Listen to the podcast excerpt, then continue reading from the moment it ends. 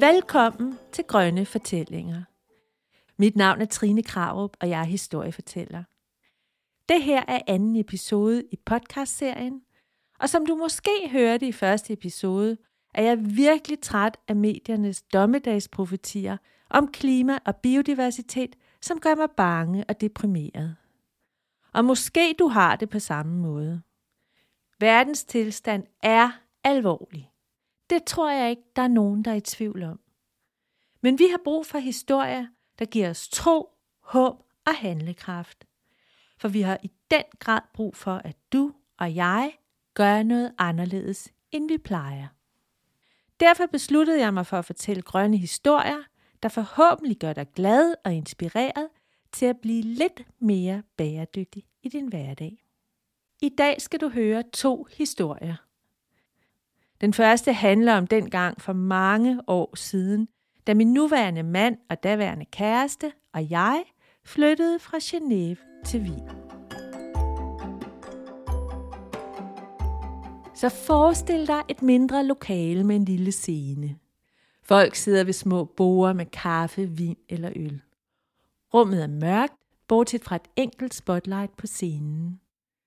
Så sæt dig godt til rette, hvis du har mulighed for det, og hent en kop te, for her kommer dagens første historie.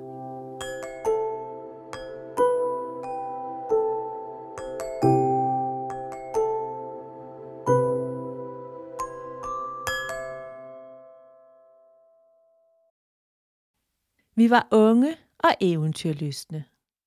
Min kæreste Peter fik tilbudt et studenterarbejde i tre måneder ved FN i Genève. Og vi betænkte os ikke et sekund.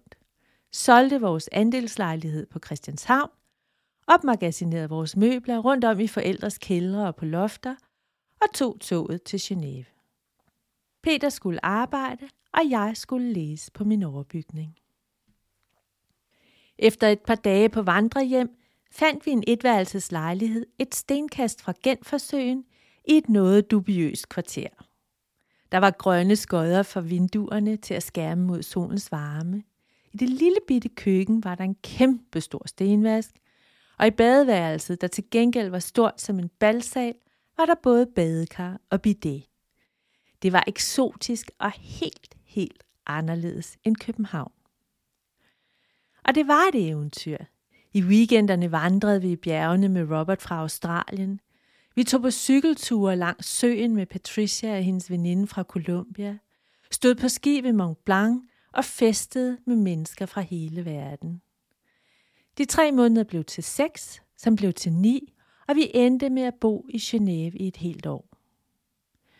Hen mod slutningen af vores ophold fik jeg tilbudt arbejde i Wien i tre måneder. Dengang var mit fag skulptur- og monumentkonservering, og med det speciale havde jeg allerede et bredt internationalt netværk. Nu vi alligevel var på farten, besluttede vi os for at tage videre. Genève ligger i den allervestligste del af Schweiz, lige på grænsen til Frankrig.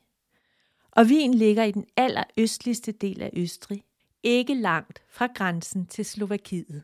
Der er 2.000 km og alberne imellem de to byer. Vi skulle med nattog, for dengang var det alt for dyrt at flyve. Vi flottede os og opgraderede fra den billige kupé med seks køjer til en kupé med fire køjer.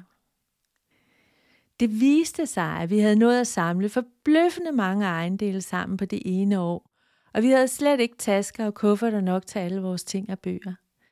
Så vi tog ned i det nærmeste supermarked og hentede papkasser til at pakke i. Vi endte med otte kasser i forskellige størrelser, plus tasker og kufferter. En onsdag eftermiddag i begyndelsen af marts måned kørte vi med en stor taxa til Genèves banegård, som dengang var en mindre hyggelig station, der lugtede af kaffe, croissanter og cigaretrøg. Vores bagage og kufferter afleverede vi som gods på samme måde, som du i dag tjekker din bagage ind, når du skal ud og flyve.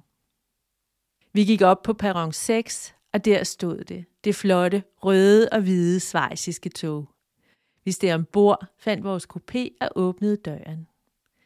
Sæderne var grågrønne i groft, slidstærkt stof. Mellemste køje var klappet ned, så man kunne sidde. Der var små fold udbord ved vinduerne og beige gardiner for både vinduet og glasdøren ud mod gangen.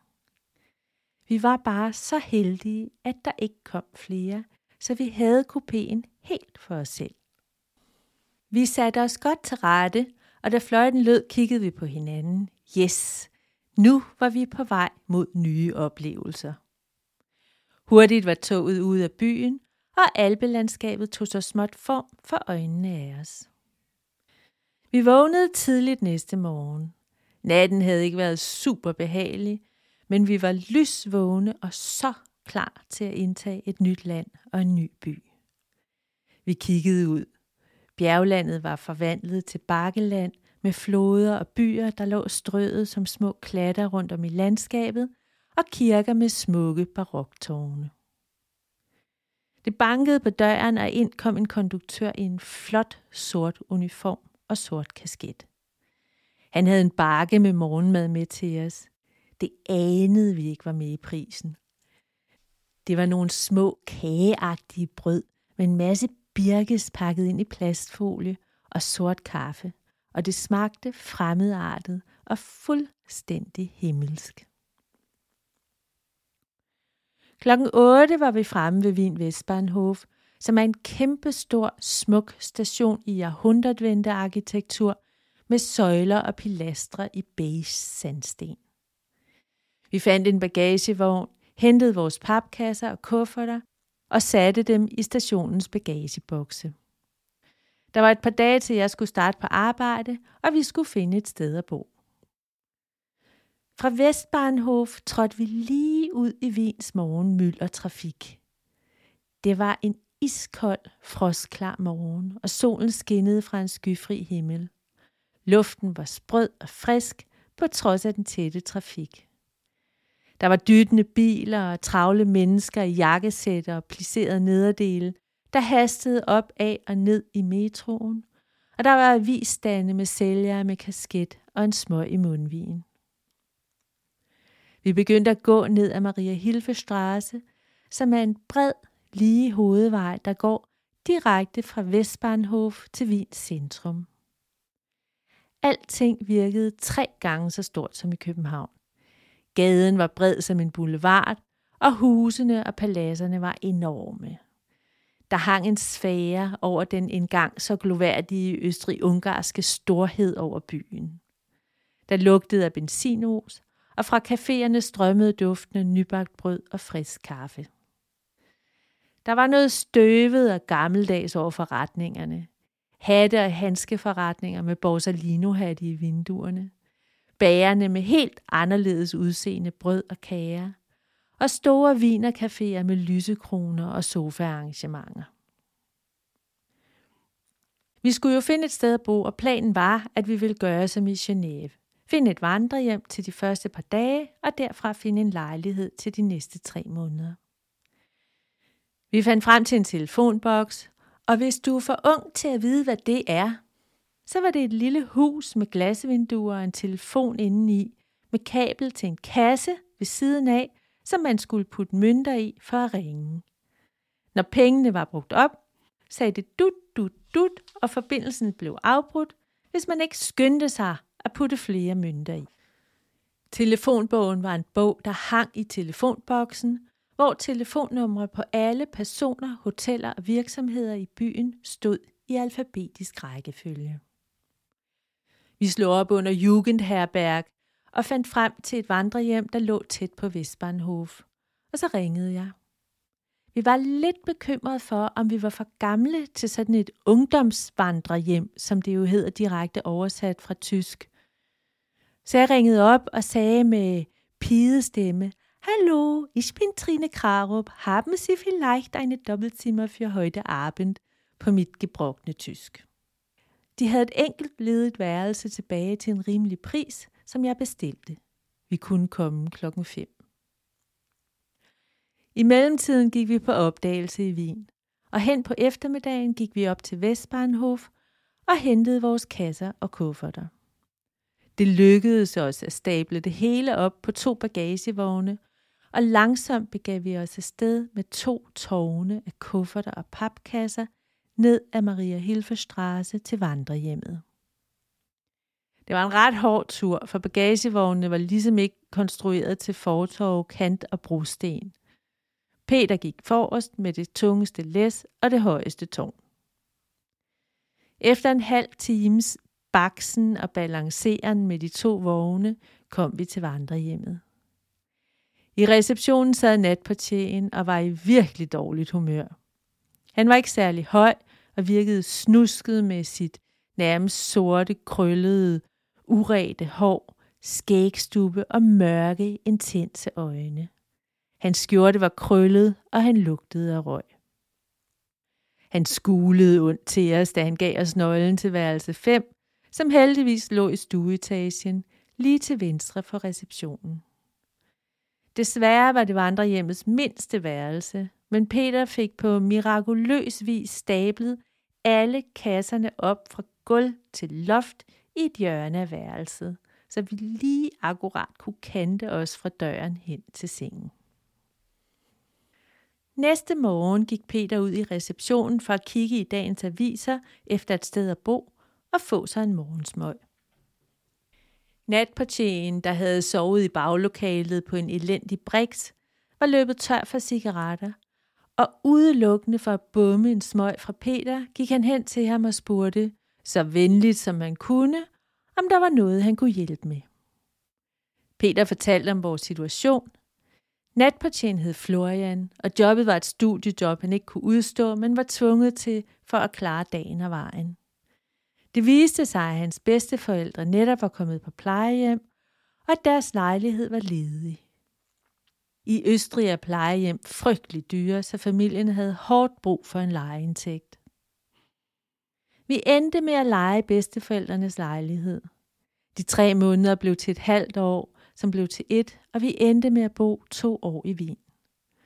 Florian viste sig at være en kærlig, hjælpsom, begavet og meget, meget morsom fyr. Han blev en af vores allerbedste venner og var toastmaster til vores bryllup i Danmark nogle år senere. I dag er han ambassadør i den østriske udenrigstjeneste. Og hvad skete der så efter Wien? Peter fik job i Amsterdam, hvor vi fik to børn og blev hængende i 10 år, men det er en helt anden historie.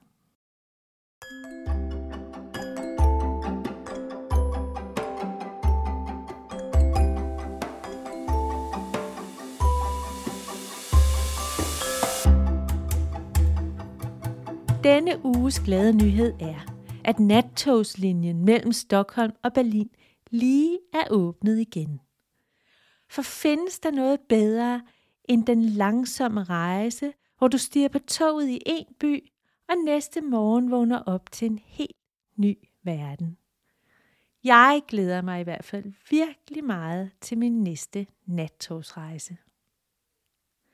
Nu skal du høre en gammel jødisk fortælling, som er en kommentar til vores dages brug og smid væk kultur.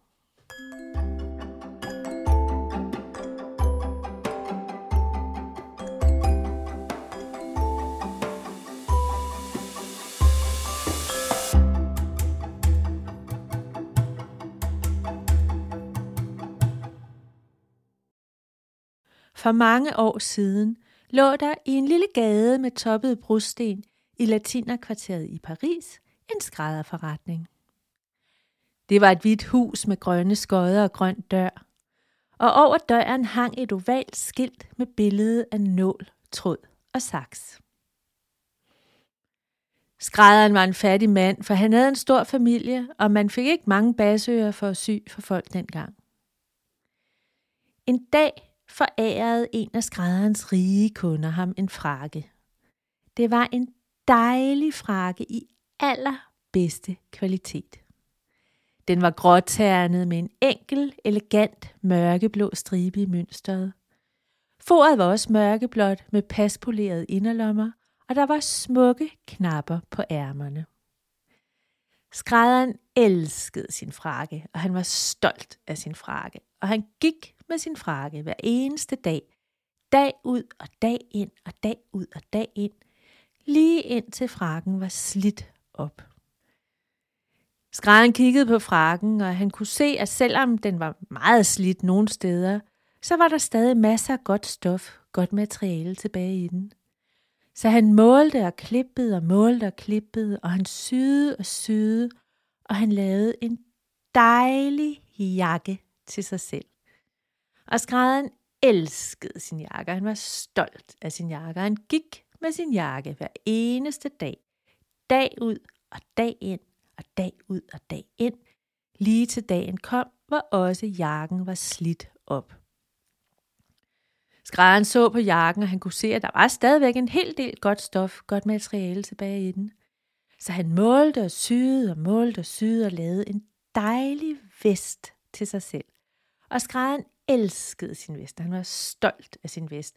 Og han gik med sin vest hver eneste dag, dag ud og dag ind og dag ud og dag ind, lige til den også var slidt op. Skrædderen så grundigt på vesten og vendte og drejede den, og han så, at der stadigvæk var en lille smule godt stof, godt materiale tilbage i den. Så han målte og klippede og syede og lavede en dejlig kasket til sig selv. Og skrædderen elskede sin kasket, og han var stolt af sin kasket, og han gik med sin kasket hver eneste dag, dag ud og dag ind, dag ud og dag ind, lige indtil også kasketten var slidt op. Skrædderen vendte og drejede kasketten og kiggede meget grundigt på den, og han kunne godt se, at der lige akkurat var en lille bitte smule godt stof tilbage i den. Så han målte og klippede og syede og lavede en dejlig knap til sig selv. Og skrædderen elskede sin knap, og han var stolt af sin knap, og han gik med sin knap hver eneste dag, dag ud og dag ind, og dag ud og dag ind, lige indtil den dag kom, hvor også knappen var slidt op, og han skulle lige til at smide den ud. Men så kom han til at kigge på den, og så så han, at der lige netop var godt stof, godt materiale i den, til præcis den her historie.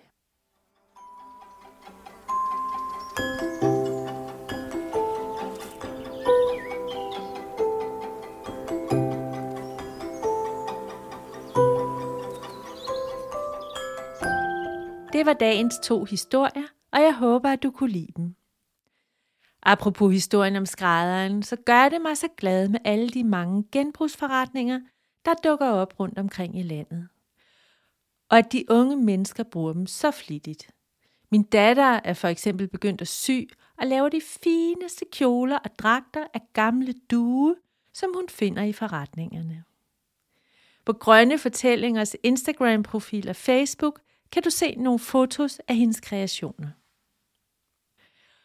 Og husk nu, at levende historiefortælling naturligvis er en helt anden oplevelse, end at høre historier på podcast. Så jeg håber, at du får tid og lejlighed til at opleve levende grønne fortællinger på et eller andet tidspunkt. Hvis du gerne vil vide mere om mig og de historier, jeg fortæller, kan du klikke ind på trinekrav.com.